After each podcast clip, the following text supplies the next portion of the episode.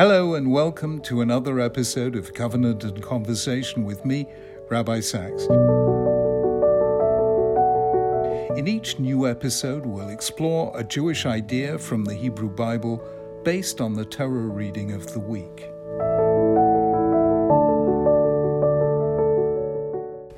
Between hope and humanity.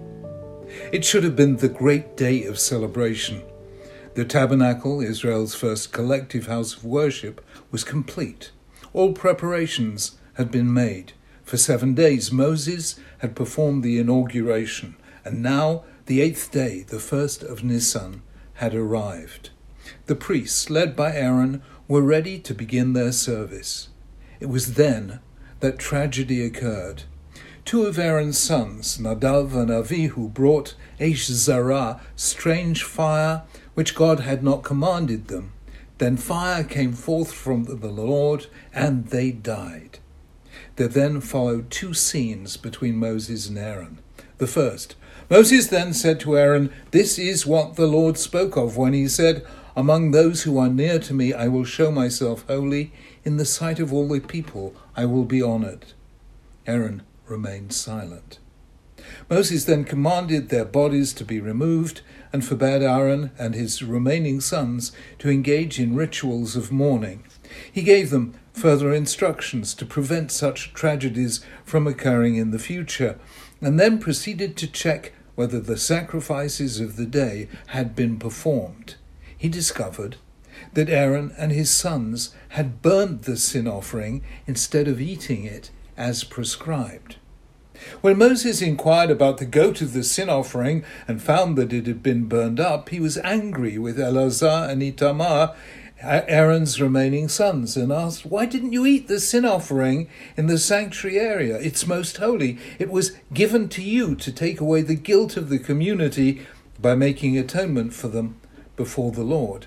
Since its blood wasn't taken into the holy place, you should have eaten the goat in the sanctuary area as I commanded."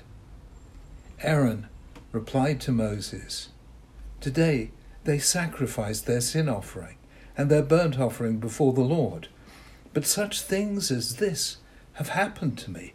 Would the Lord have been pleased if I had eaten the sin offering today?" When Moses heard this, he agreed. Without going into the details of these exchanges, their psychology is enthralling. Moses tries to comfort his brother, who has just lost two of his sons. He tells him that God has said, "Among those who are near me, I will show myself holy." According to Rashi, this meant, "Now I see that they, Nadav and Avihu, were greater than you and me." The holier the person, the more God demands of them. It was as if Moses said to Aaron, "My brother, don't give up now. We've come so far, we've climbed so high. I know your heart is broken, so is mine. Didn't we think, you and I, that our troubles were behind us, that after all we suffered in Egypt and at the Red Sea and in the battle against Amalek and in the sin of the golden calf, we were finally safe and free, and now this has happened? Aaron, don't give up. Don't lose faith. Don't despair.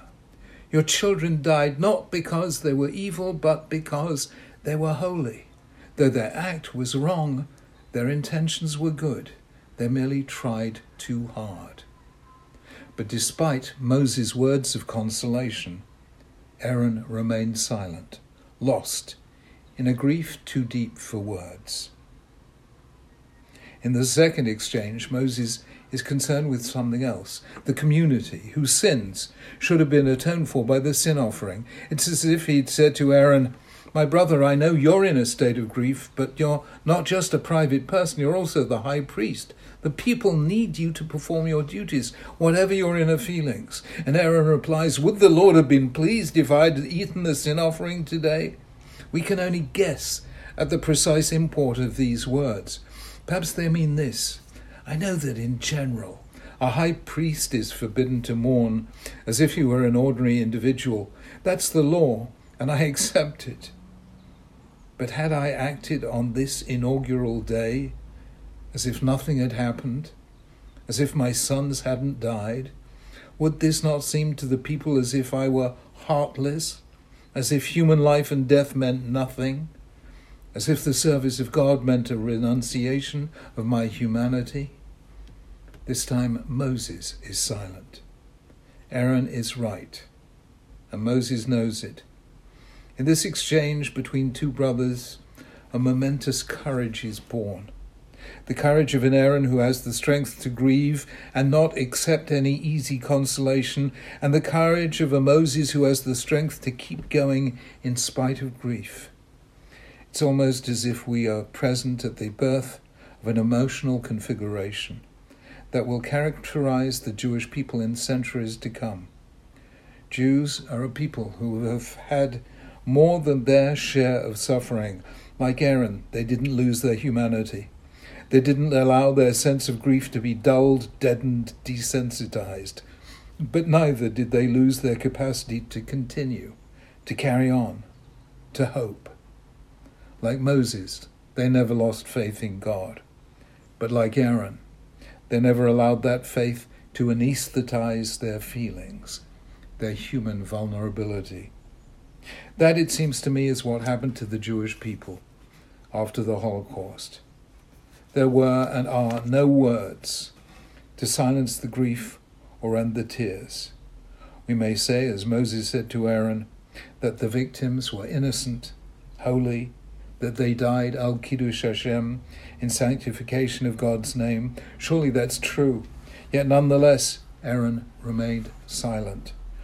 When all the explanations and consolations have been given, grief remains unassuaged. We wouldn't be human were it otherwise. That surely is the message of the book of Job.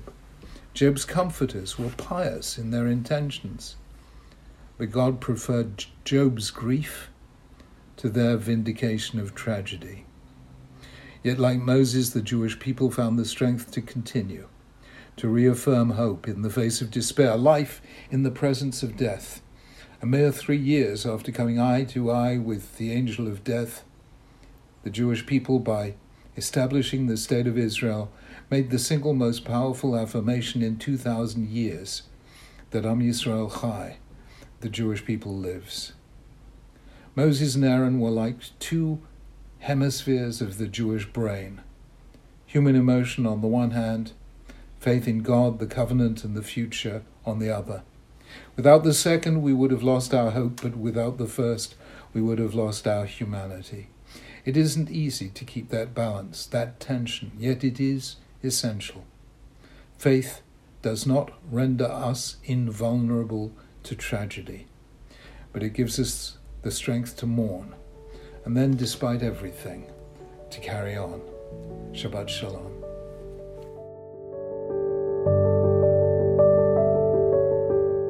Thank you for listening. You can download a written version of my commentary and explore all my additional content by visiting www.rabbisacks.org. This year, we also have an accompanying family edition of Covenant and Conversation aimed at connecting children and teenagers with these ideas and thoughts. For a family edition discussion sheet on this week's parsha, please go to www.rabbisacks.org/ccfamilyedition.